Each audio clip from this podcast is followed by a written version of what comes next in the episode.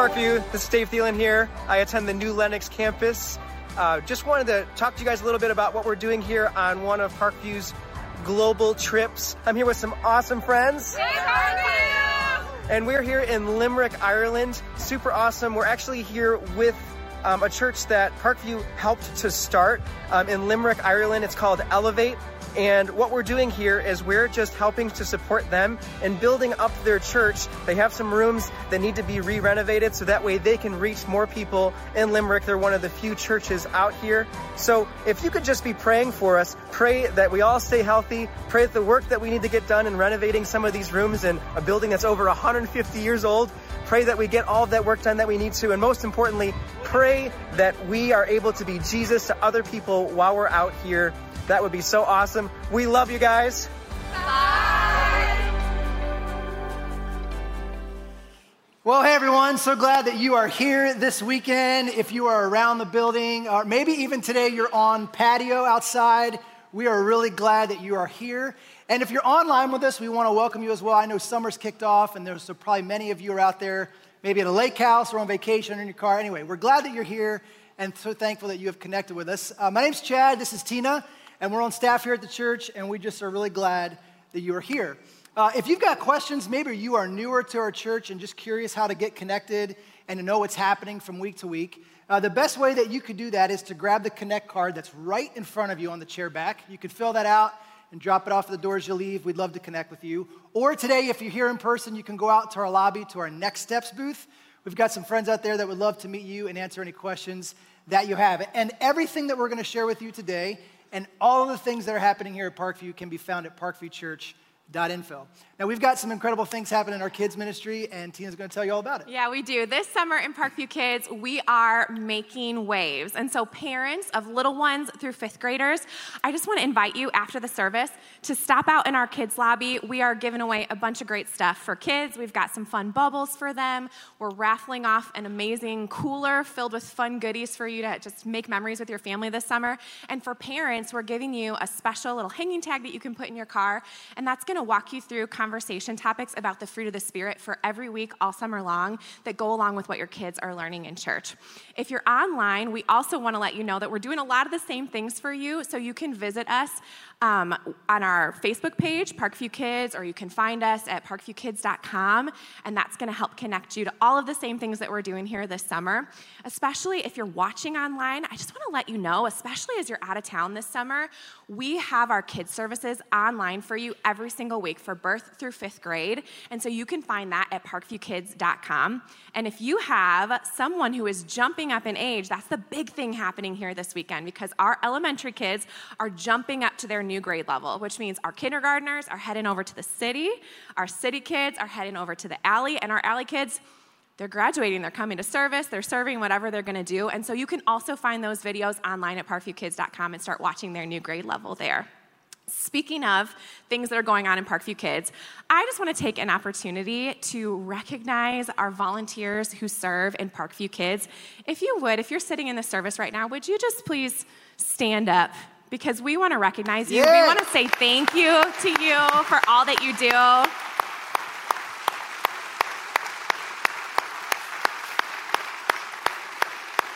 Thank you. As a parent of little ones myself, I can just tell you that you are making a difference. You are making a difference for the next generation by keeping them safe and making them feel loved and helping them to develop a relationship with Jesus.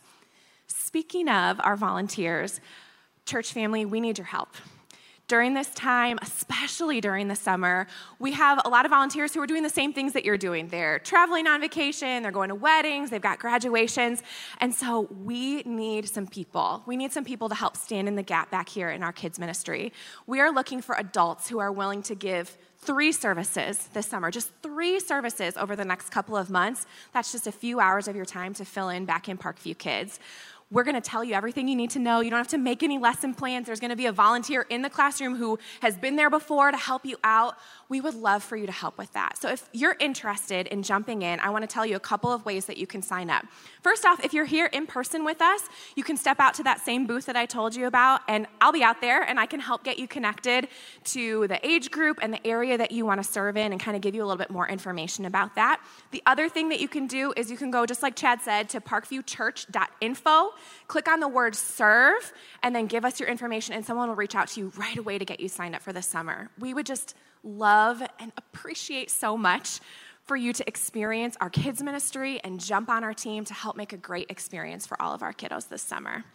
Final kids announcement. It's a lot today, Chad. We have our Summer Jam booth out in the lobby. If you have not signed your kids up yet, you can do that out there. You can also sign up to volunteer, and I'm telling you, you do not want to miss this. It is an amazing volunteer opportunity. And you can get your cool Pirate Summer Jam t shirt out at the booth as well. Boom, that's amazing, isn't it? Um, in addition to all that uh, we got going on our kids' team, this summer, June 15th, next week, uh, we're launching Alpha. And if you're unfamiliar with what that is, it's a conversation that we have at our local bar uh, with people who are interested in God, maybe interested in the Bible, curious how to connect their life and their faith. Uh, it's an incredible chance for you just to grow and understand more about God, and we're doing it at our local ball. It's called Alpha. You can find more information on our webpage. Uh, I don't know if you know this, but there are hundreds of names for God in the Bible. Did you know that? I thought there were thousands. There might be thousands. Why is that though? The real idea is the more names that we have of God, the more ways that we get to discover who He is and what He cares about. And we're about to sing a worship song that's all about the names of God. So we're going to invite you to stand up together and let's worship our great God. Good morning, Parkview. I hope you guys are ready to meet with such a good God this morning. I'm going to invite you to clap your hands, get excited, because our God is good. Amen. Here we go. I call you maker. You give life an eternal spark. I call you healer. Where you can mend any broken heart. I call you faithful Father. You finish everything you start. My soul was made to respond. Let's lift it up together this morning. Say, I know you by a thousand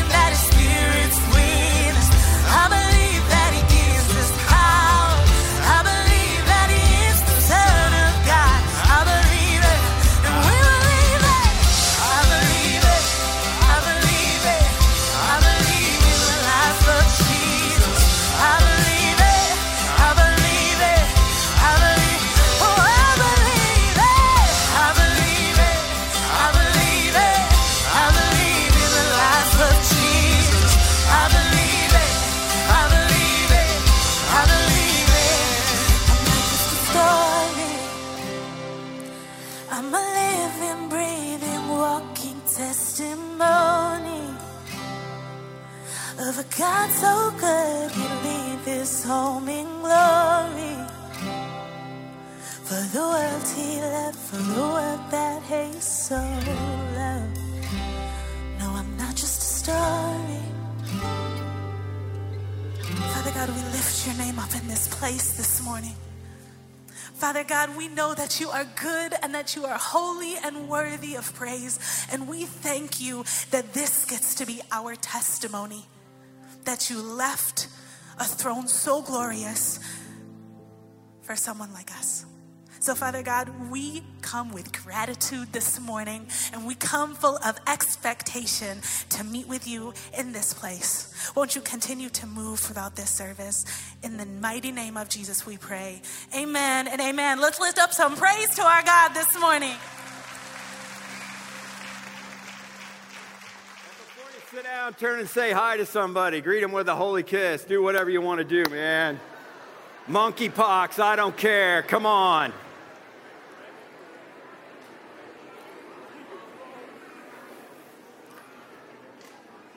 Listen, uh, I just I, I, I'm, just want to say hello. Uh, I'm going to start my sermon in a minute. I just wanted to say a couple things. That last song, I was visiting my kids' church down in Nashville, and that church, Church of the City, wrote that song, and I'm like, that's a good song. Steal it, boom, and there it is. You're welcome. That's how we do it. Okay. If it's good, I'll steal it. That's what I do, okay?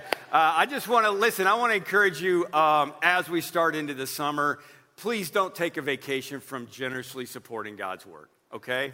Uh, if you're a follower of Jesus, you've been entrusted with resources from Him and you have to manage them. And I know that that's tricky right now. Listen, as a 60 year old dude, when the stock market takes a tank, it's a lot harder than a 40 year old dude. Okay, I'm just to tell you right now. And I get all that, and I get inflation, and I get all the things that are going on. Um, but I just want to encourage you we don't take a vacation around here, okay?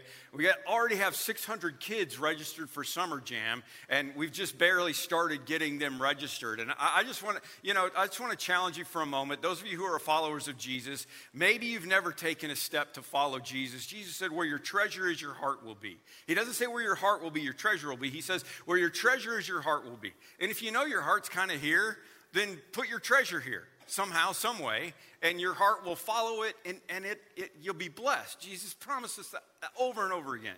And for those of you who do give and give sporadically, I would love to encourage you to set it up on auto, man, just like you do everything else. Set it up on auto and, and, give a predetermined amount every week, whatever it is. I mean, you just prioritize it. You prioritize the things that are important to you.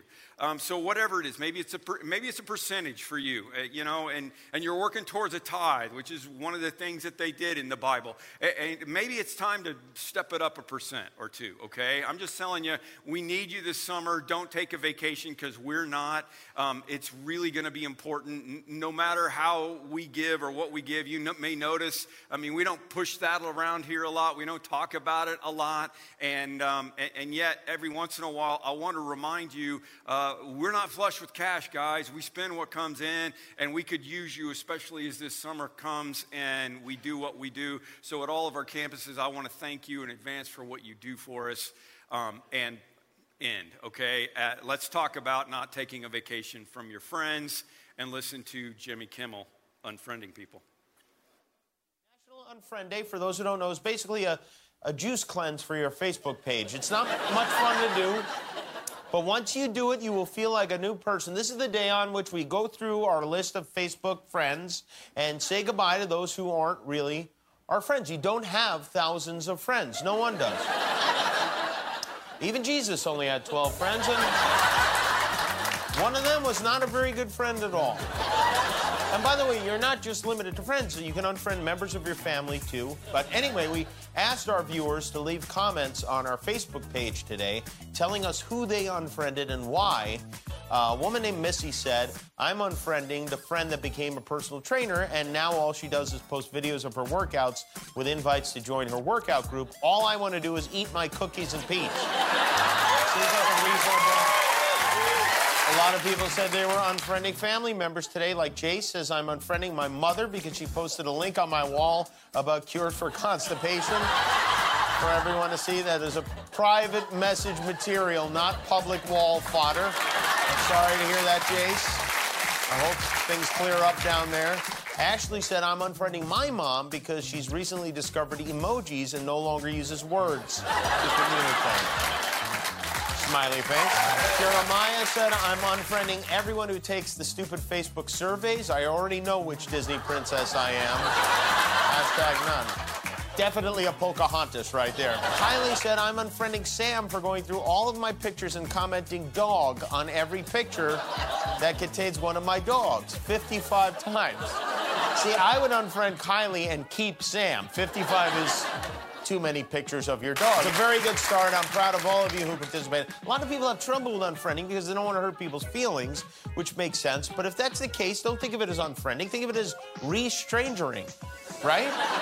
That's why we do this as a group. It doesn't hurt as much when you do. Think about the word friend. If you would not invite uh, that person to your house for dinner, not a friend. If you wouldn't drive them to the airport, not a friend. If you would take the stairs to avoid making small talk with them in an elevator, not a friend. Get rid of those people. All right, let's talk about it, right? Way to go, Jimmy. I, I appreciate that. Welcome, everyone. Homer Glen, New Lenox, Orland Park, online. We're glad to have you with us. I'm Tim. I'm the pastor here. I just want to give you an assignment for the summer that has to do with friends, okay? I know the world is insane, you guys. I live here too, with wars and inflation and mass shootings and Supreme Court decisions and politics and monkeypox and 1850, 815 days of COVID. Not that I'm counting, but we're at 815 days. And I still know people that have it, and so do you. But we have Jesus, and it's summer. That's good, right? I mean, I know it's depressing, but we have Jesus, and it's summer. Just a change of seasons is huge for us, right? Some of you are with us online from Florida and Arizona and South America, and you're like, oh, bummer, it's summer. Well, let me call the wambulance, okay? Let me get out my tiny violin. Those of us who live in Siberia are happy, happy, happy. We don't really care if you're melting, okay? Tough. We love it. Summer's great. But the other thing is, oh, yeah, we have Jesus. So if you are with us and you don't have Jesus, we sure would love to share him with you because that's where our hope and our peace comes from. And that's what we are here for, is to share him with you. And not the weird, judgy Jesus you grew up hearing about, the one who cares about you so much that he died for you so that you could spend eternity with him and have hope and peace on this earth no matter what's going on in the world. So today, just a sermon with an assignment. If you have Jesus, it's time to share him, okay? On one occasion, an expert in the law stood up to test Jesus. Never a good idea. Teacher, he said, what must I do to inherit eternal life? Jesus asked a question. What is written in the law? He replied. How do you read it? The other guy answered, Well, love the Lord your God with all your heart, with all your soul, and with all your strength, and with all your mind. And love your neighbor as yourself. If you've heard me say this before, it's because I'm doing my job. That's the great commandment, okay? You're to hear that a lot. I love the story of the pastor who had the kids come up for uh, a little lesson during church because their church didn't have a kids program that was really awesome like ours do. So the kids have to sit in church and they get bored. So you, some of you came from churches where they do this, and the pastor would sit down in front and invite all the kids up. And, and this one day he held up a picture of a frog and he said, What does this remind you of? And one kid said, Jesus. And the pastor said, Why would this remind you of Jesus? And the little kid said, well, I know you didn't bring us down here to talk about frogs. Okay? If you've heard this before, good. Okay? Jesus. Jesus. Love God, love your neighbor as yourself. Okay? The Jesus said, You have answered correctly. Do this and you will live. But he wanted to justify himself. So he asked Jesus, and who is my neighbor? Oh man, this is so good until you get to verse 29. Can you just imagine if this pinhead would have just kept his mouth shut, right? Because for the rest of history, he's the Luke 10 29 guy. If he's in heaven someday, he's going to have a big sticker and say, Yep, I'm the guy that, you know, I'm Luke 10 29, that's me. And, and, of course, I'll have this long list of stupid stuff that I've done, but he's in the Bible as being the pinhead, okay? He wanted to justify himself. Read that as he wanted to justify what he was already doing in the neighbor loving department, and he wanted to make sure he was doing just the right thing going forward. He was, after all, an expert in the law, and he wanted to stay an expert in the law. But Jesus was nice. He didn't call the guy a pinhead. Lesson number one is that Jesus was nicer than 10, okay? Instead, he told a story.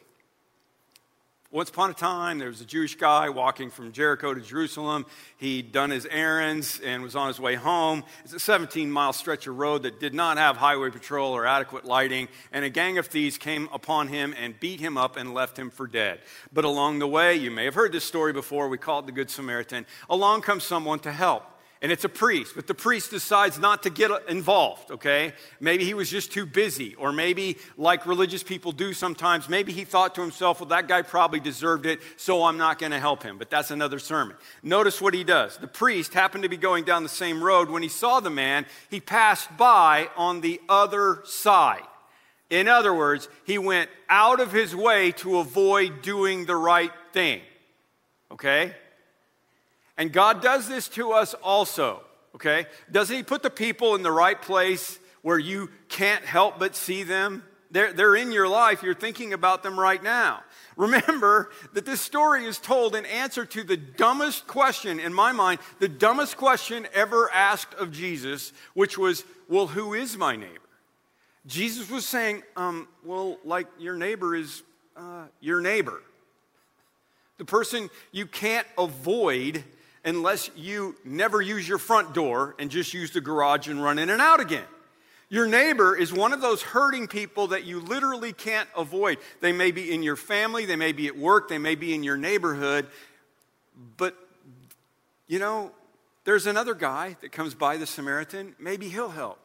So, to a Levite, when he came to place, saw him pass by on the other side. Another religious guy. Now, this guy may have had a real kind of godly religious reason for going by because the Levites were the ones who helped offer sacrifices in the temple, okay? And they had special rules about how they had to stay clean so that they could be ready to help the people. That's how that worked, okay? So the Levites had to be more clean than the people, if you will, right? And I think eh, one of the rules, it's a good rule, I think, is don't touch dead people, okay?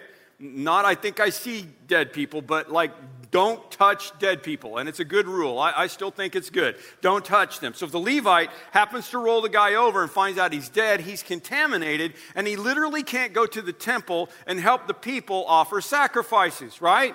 Maybe he's, that's what he's thinking. It's still wrong, but remember again that this is the exact guy that Jesus is telling the story to. But a certain Samaritan, as he journeyed, came where he was, and when he saw him, he had compassion. So, this is your summer assignment, okay? It's pretty simple see and care. Let me ask the, the legal expert's dumb question back to you Who is your neighbor? And my answer is the same as Jesus um, that it just might be the guy who's right there with you that it just might be the, the one that you can't help but avoid. Put see and care back up there for me. I, I, want, to, I want them to hang on to this, okay? It, it, it might just be, you don't have to like look online, you don't have to go traveling around for them. You got to see them because they're right there, and then you got to care. But in this story, and I won't unpack it because I want to go a different direction with it. But in this story, the Samaritan and the guy that was beaten up were two very different people. And that could be your neighbor. You see, the thing is, God didn't put us here to hang out with the people who are just like us and already have Jesus. He put us here to be in the middle of people not like us who don't have Jesus. So I want to I want to transition over to the Apostle Paul.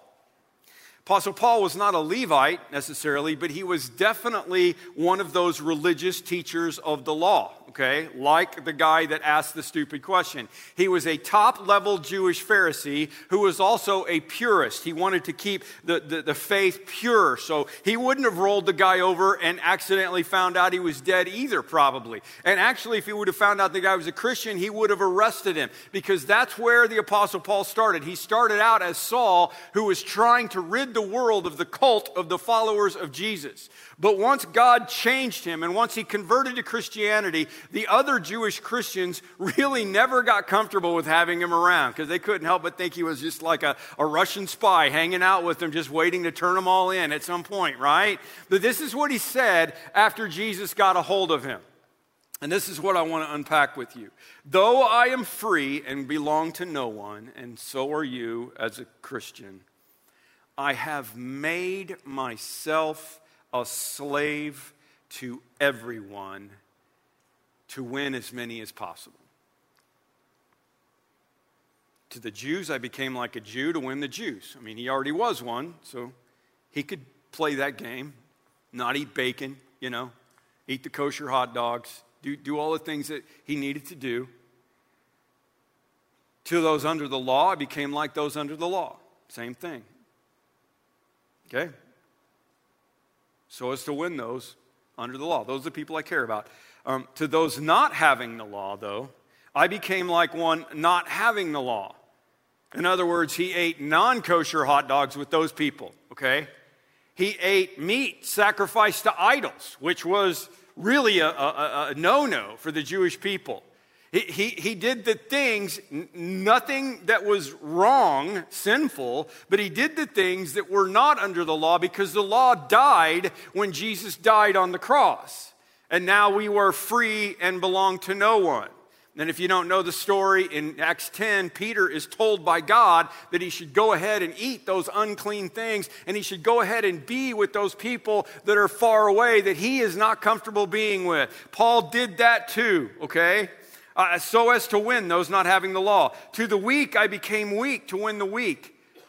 So I have become all things to all people that by all possible means I might save some. I do this all for the sake of the gospel that I may share in its blessings. Paul says three major things here I want you to understand. Number one, we are more alike than we think, okay? Paul's declaration here is Jew, law, I can do that. I grew up that way, I got that, okay? No law, Gentile, I can do that. What's the big deal? But hang on, to the weak I became weak. What do we do with that? I became all things so that I could be a bridge for those who don't know him. What has become weak? Did he get involved in their sinful behaviors with them? Obviously not. He didn't go to the strip clubs and get wasted with them so he could win some people, okay? Don't take this the wrong way. What he's saying is that if there was a guy on the road who'd been beaten up and might be dead, he wasn't going to worry about the religious rules. He wasn't going to worry about what his friends might say or who might post something on social media if he actually stopped and helped the guy who was really different than him. He was going to go ahead and help them.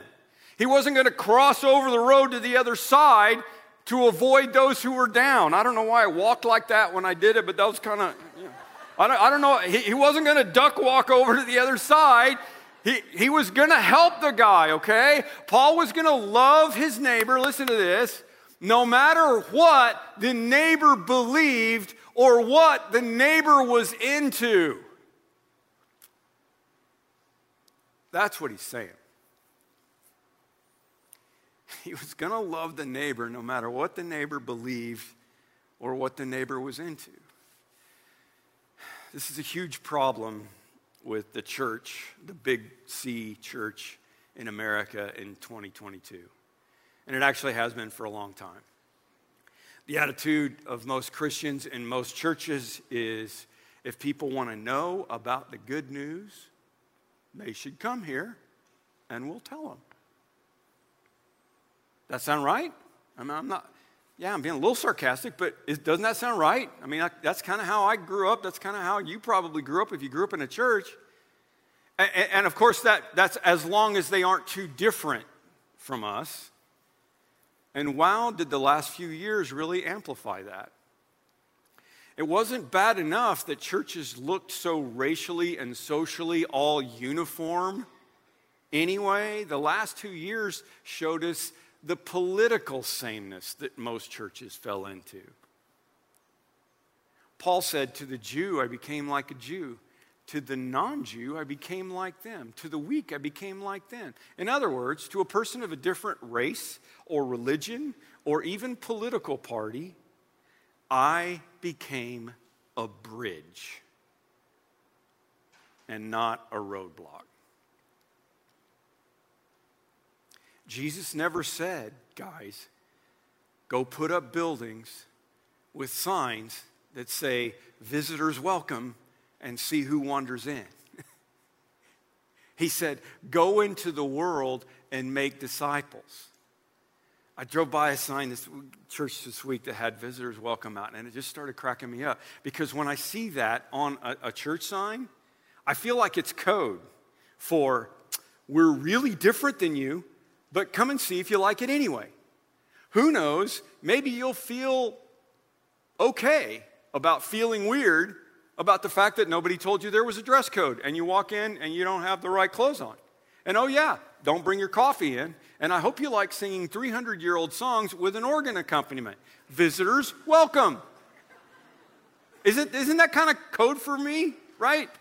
That, that's, that's not the way it's supposed to be. That was never the plan. What the Apostle Paul says is three important things everyone needs Jesus, everyone needs you to enter their world and not have you wait for them to enter yours, okay? Everyone has value, we know that. Everyone needs Jesus, and everyone needs you to enter their world and not have you wait for them to enter yours. Many people think that we are living in one of the most divisive times in U.S. history, okay? Put this together with Jesus. I mean, we did have an actual civil war here once, but the Union and Confederacy people didn't live on the same cul de sac or have access to social media, okay? So, if you're going to be a good neighbor, you're going to have to look for connecting spots and minimize the Mason Dixon line, okay? If you flunked history, the Mason Dixon line was the dividing line between the North and the South. Let me read this again. If you are going to be a good neighbor, you have to look for the connecting spots and minimize the division. That's what's going to happen.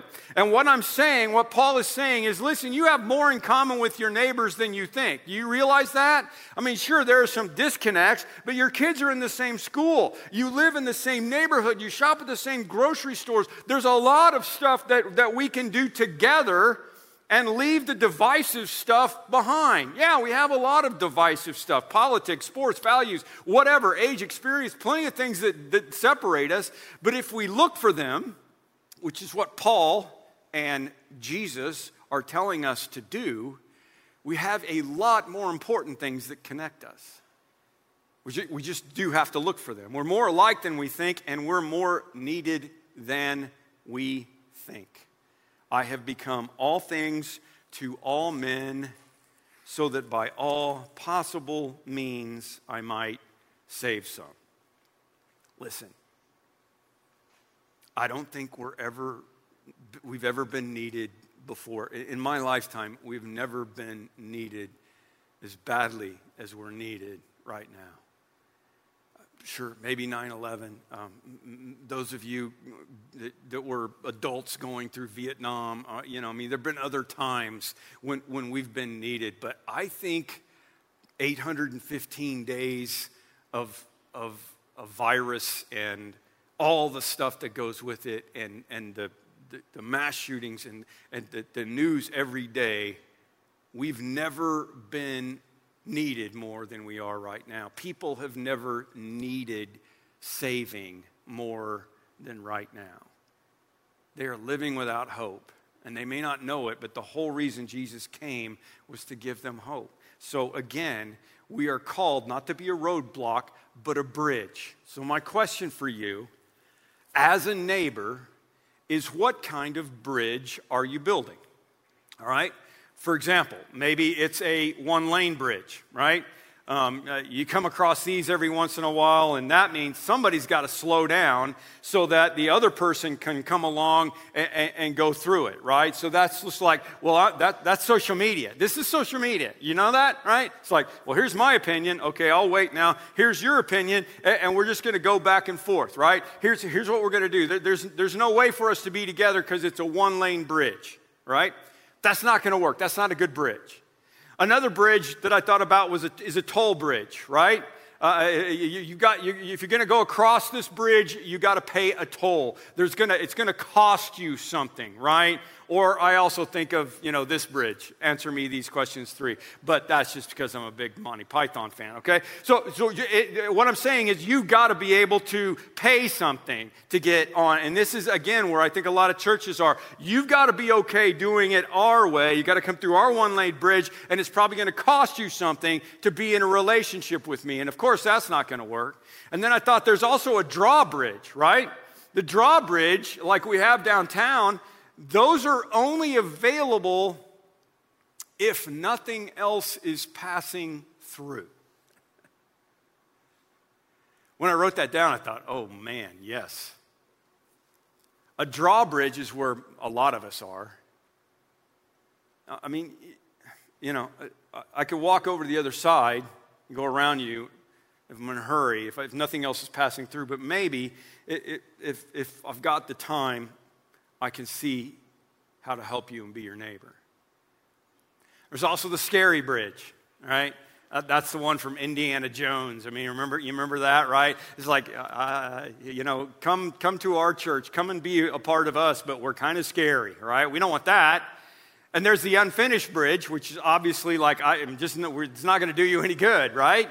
You can't be that kind of a bridge either. What we need to be is the old plank trail bridge in Frankfort. I just thought that's the one I want the picture of. You're out riding your bike, right? And, you go across this beautiful bridge. two bikes can go across, people can go back and forth, and it's beautiful and it works. That's what we're supposed to be, okay? That's your summer assignment. See and care, be a bridge. We're more alike than we think, we are more needed than we think, and we are more blessed than we think. What does he say? He said, I do this all for the sake of the gospel that I might share in its blessings. Let me go back to my original statement. The world's crazy, but it's summer, and oh, yeah, I have Jesus. And the reason you're here and the reason you're listening to me is because you probably feel like the world is crazy and you need Jesus too, and you have Jesus. I hope you do. Please let us help you because I do. I know the world is crazy. In this world, you will have trouble, but take heart, Jesus said. I have overcome the world. God has reconciled us. He has restored us. He has extended grace to us, no matter how dead we were before. And He has called us to life and hope and to a promise. And if God never answered one of my prayers, which is ridiculous because He's answered millions of them, but if He never answered one of my prayers the way I wanted Him to, if He never blessed me with anything else, He has given me everything I need in Jesus Christ. And that is the blessing of the gospel. And that's why we call it the good news. Plus, I have had all the other blessings the relationship blessings, the physical blessings, the spiritual, the soul blessings. And you know what? I've had the blessing of rolling the guy over and helping him and making a friend. Haven't you? I am grateful for the people in my life who have journeyed with me. Some of the unlikeliest friendships found common ground ultimately in the grace of God and my willingness to be a bridge. Listen again to them. This is the message paraphrase of Paul's statement. It's beautifully done by Eugene Peterson. He says, Even though I am free of the demands and expectations of everyone, I have voluntarily become a servant to any and all in order to reach a wide range of people religious, non religious, meticulous moralists, loose living immoralists, the defeated, the demoralized, whoever. I didn't take on their way of life. I kept my bearings in Christ, but I entered their world and tried to experience things from their point of view. I become just about every sort of servant there is in my attempt to lead those I meet into a God saved life. And I did all of this because of the message. I didn't just want to talk about it, I wanted to be in on it. Well, Tim, what if my neighbor's a Democrat and I hate the Democrats? What if my neighbor's a Republican and I hate the Republicans? Well, you're never going to fulfill the great commandment. Honestly. I mean, obviously, Jesus and Paul left zero exceptions for people who don't agree with us, quite the opposite. And by the way, your neighbor is a child of God. I just need to help you understand something. You can't love me and hate my kids. Back to the Samaritan. But the certain Samaritan, as he journeyed, came where he was, and when he saw him, he had compassion. So he went to him and he bandaged his wounds, pouring on oil and wine, and he sat him on his own animal, and he brought him to an inn, and he took care of him. And on the next day, when he departed, he took out two denarii and gave them to the innkeeper and said to him, Take care of him, and whatever more you spend when I come again, I will repay you. Notice that the Samaritan goes on and does his business. He, he helped the guy, uh, you know, and paid for the guy, but he still left the guy at the hospital and went on to do his, his own work, okay? I think it's fair to surmise that the Samaritan here doesn't just drop everything and help this guy. He doesn't give absolutely everything he owns to help this guy, so he can't care for his own family. Boundaries are okay. He says, Listen, here's my credit card number. There will probably be more expenses. I realize this isn't a one shot thing to be in a relationship with this guy that I just found almost dead on the road. I'm in this for the long haul. And then after Jesus tells his story, he gets to the punchline, and Jesus says, So which of these three do you think was a neighbor to him who fell among the thieves? And he, religious expert, said, He who showed mercy on him. he said, uh, the, the third guy. He, he, can't say Samaritan. I think that's funny. Well, it's the third guy, the, the Samaritan. Yeah, it's that guy. He doesn't even want to admit it because he doesn't like Samaritans. And he can't stand that Jesus used a guy that he couldn't agree with, that was religiously different than Jesus or the, the teacher of the law a guy that was from the other side of the tracks as the hero of this story. He couldn't stand it, but he knew the point, so he said the third guy. And Jesus says, Right, that's right. And then what Jesus says in verse 37, and in John's version is John 4 29, he said, Go and do likewise. Go and do likewise. Go and be like that. So, how are we going to see and care? Okay. First of all, we're going to stop. Okay. You got to stop. You, you got to leave the drawbridge down and stop. Okay. So that you can be a bridge. Probably this is most of the, the most of the problem for most of us. It's not really our attitude, it's our time. There's an experiment I wrote about in my first book called Life on Mission, and I wrote about two Princeton psychologists who set up a, an experiment based on this story of the Good Samaritan. And they met with a group of seminary students who were preparing to do, go into ministry, and they asked them to prepare a short talk on a biblical theme and then walk to a nearby building to present it. And along the way, they set up a situation. They planted a man who would be slumped down in the alley that they had to go down, and his head would be down, and his eyes would be closed, and be coughing and groaning, and, and obviously in need of help. Okay? And, and naturally, our researchers wanted to see which students would stop and help the guy. But to make it even more interesting, they added three variables. That, that's how you do a good experiment. So, first thing they did is ahead of time, they had asked about the motives of why these people were studying ministry. They said, are you studying ministry because of personal spiritual fulfillment for you and God, or are you studying ministry because you really want to help other people? Okay, both would be valid, but, but they asked them that. And then the second variable was we, we want one group to prepare a talk on the role of professional clergy, and the other group, we want you to talk about the story of the Good Samaritan, right?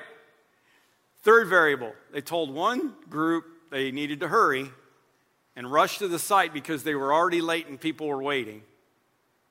And they told the other group they had plenty of time. Now, many of us who, you know, would guess that those who entered the ministry not for fulfillment of, their, of themselves because they really wanted to help other people uh, would have definitely stopped more as a percentage. And for sure, we would think that those who had a talk on not avoiding the guy and walking around to the other side would have surely stopped to assist. And neither one of those variables had anything to do with the amount of people who stopped. According to the study's analysis, on several occasions, a seminary student who was going to give his talk about the Good Samaritan literally stepped over this guy on his way to do a talk about the Good Samaritan. So, what was the key? Researchers discovered that the only variable that mattered was whether or not they were in a hurry. Only 10% of the people who were in a hurry stopped, but 63% of those who had more time stopped to help the victim. Right? If you're going to see and care, you're going to have to stop, drop, okay? You got to get off the donkey. The most important thing the Samaritan did was to stop and get off his donkey. I really always, one of these days, I'm going to use the King James on this, and get off your donkey will sound different. But For right now, I still need to be employed here. But if you're going to be a disciple of Jesus, you got to stop and drop. Get off your donkey and, and get down with them one way or another, whatever that means. Stop, drop, and roll. There you go. Okay. Anybody remember that? Okay. This is what do you do if you're on fire? Stop, drop, and roll. This is what you do. Okay. You stop, drop, and roll. What is roll? You got to roll out some cash. Okay. I mean, the guy reached into his own satchel and pulled out some of his own oil and wine and shared it with him. Everyone carried that around with them then. He reached into his pocket and he shared and he gave some money to the, to the innkeeper, to the motel guy, the hospital people, so that they would take care of him. Because if you're going to be a good neighbor, you're going to have to stop and you're going to have to drop and you're going to have to roll. It's going to cost you something, it's going to cost you some time. It's going to cost you some mental and emotional energy, maybe some cash for, you know, beers and brats in the backyard or whatever. It may cost you some pride if they believe differently than you do, have different opinions than you. It may cost you some pride. But I want to encourage you this summer see and care. Stop, drop, and roll. Maybe you've heard this already, but we need help in our kids' ministry. Maybe it's help with Summer Jam. I mean, think about all the kids that are going to be here that, that need Jesus. You could stop, drop, and roll and help them. Maybe you got a friend or a neighbor that needs to sign up for Alpha. We're doing Alpha, man. And we are like one of the only churches in the country that's doing Alpha in bars. And you may not like that, but it's the place where those people that are going to want to go find out about Jesus are going to feel the most comfortable. You don't need a visitor's welcome sign out in front of a bar. So maybe you ought to invite them and go with them. I'm going to end with uh, another scene from The Chosen. I didn't really plan on doing this when I was going to roll this out, but there's, there's a scene where Jesus is at Matthew, the tax collector's house, and they're having a party. And uh, I bring this up because I lost some really dear friends one time over, over an, uh, this issue. Um, really, really dear friends. And um, one, of the, one of the people was just convinced that our going to the people in the places where they were was troubling. And, and, us doing things in a way that made visitors feel so welcome was a little troubling to them, okay? And I had this discussion. I said, Do you think that Jesus just went to Matthew, the tax collector's house, who had just decided to follow him? And we know many tax collectors and other people were there. Do you think that Jesus just went in and left again? Or do you think that Jesus actually went in and sat down with them and hung out with them? And this person said to me, I really believe that Jesus walked in and said, Follow me, and left. And I said, No, that is not what Jesus did. He never did that. And I show you this scene as just a reminder of the places that Jesus went to the Jew, to the non Jew, wherever he needed to go, hanging out with sinners because he wanted to be a good neighbor. And he told us to do the same thing.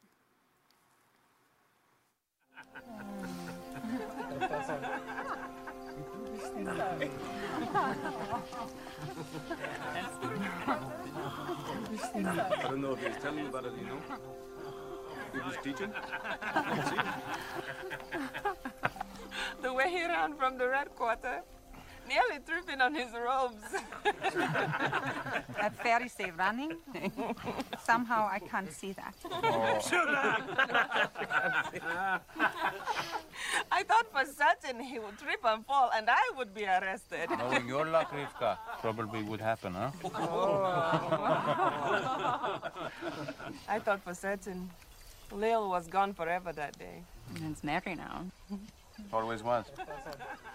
He was teaching? Does anyone want any grapes? Barnaby, you eat a lot. Very observant, Matthew. Thank you. Simon? You know, Matthew, when you're not behind iron bars, You're quite handsome. I agree.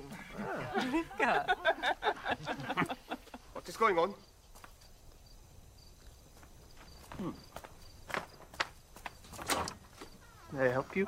We were just on a walk and we heard voices, and I thought it sounded like. But surely not. And yet it is you. Would you like to come in? We would never, never be caught dead in a. In a what? In a tax collector's house? Not only that, but with a. Do you know what she and he. They are. You seem to be having troubles finding your words, man. Why does your master eat with tax collectors and sinners? It is not the healthy who need a doctor, but the sick. I'll invite you to go ahead and stand up with us as we worship.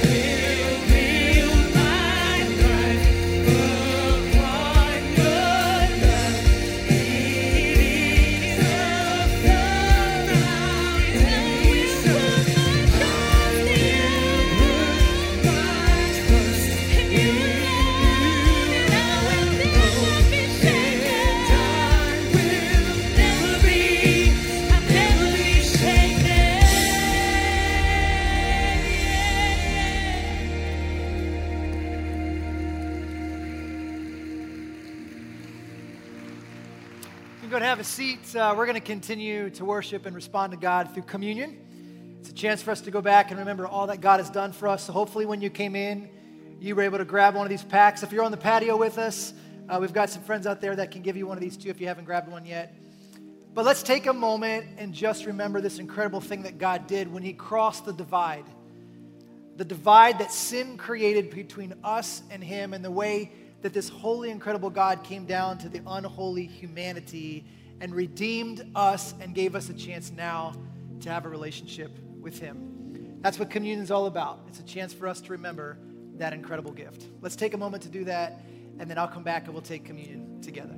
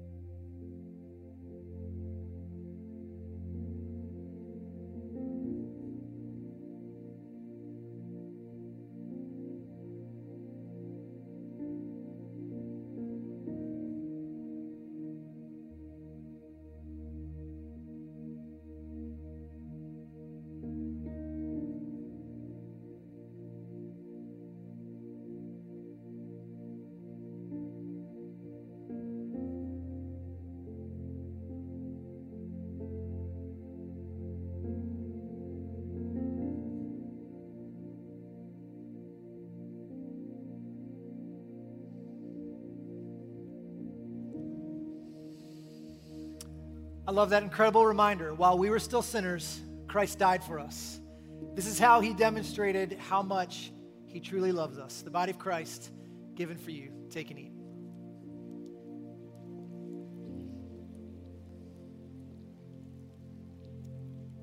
Now, the blood of Christ shed for you. Take and drink.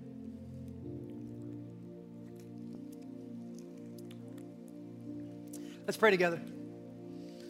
Father, thank you Thank you for demonstrating your incredible, deep, rich love for us, for stepping into this world and saving us from our sin and giving us a hope and a future. And so today, God, we just want to say thank you.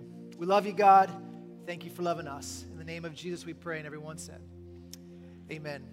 Hey, really glad you made it this weekend. If you're on the patio around the building, thank you so much for joining us. Before you leave, real quick, Nikki V's food truck is here out on our east side of our building. So if you leave here and you're hungry, great opportunity for you right now to go out and hang out. We've also got bounce houses out there, some bags are out there. So stick around with us, get to know one another, and hang out after worship. Really glad you made it this weekend. Why don't we stand up together? And as you do, may the Lord bless you and keep you, and may he make his face shine upon you and be gracious to you, and turn his face towards you and grant you peace this day and forevermore. Amen. Have a great weekend, everyone. We'll see you next time. Hey, Parkview. My name is Matt Johnson. I'm so excited for you to be here this week. If this is your first time or your hundredth time, we would love to get connected with you. So go ahead and fill out the digital connect card at the top of the screen, and we'll be reaching out to you to help you on your next step. Also, at any time during the service, if you have questions or you need more info, go to parkviewchurch.info, and that's your one stop shop to find everything we have going on this week, including all the information we talk about. Finally, if you would love to give to the mission of Parkview, you can do that anytime online during the service. So excited for you to be here. Welcome to Parkview.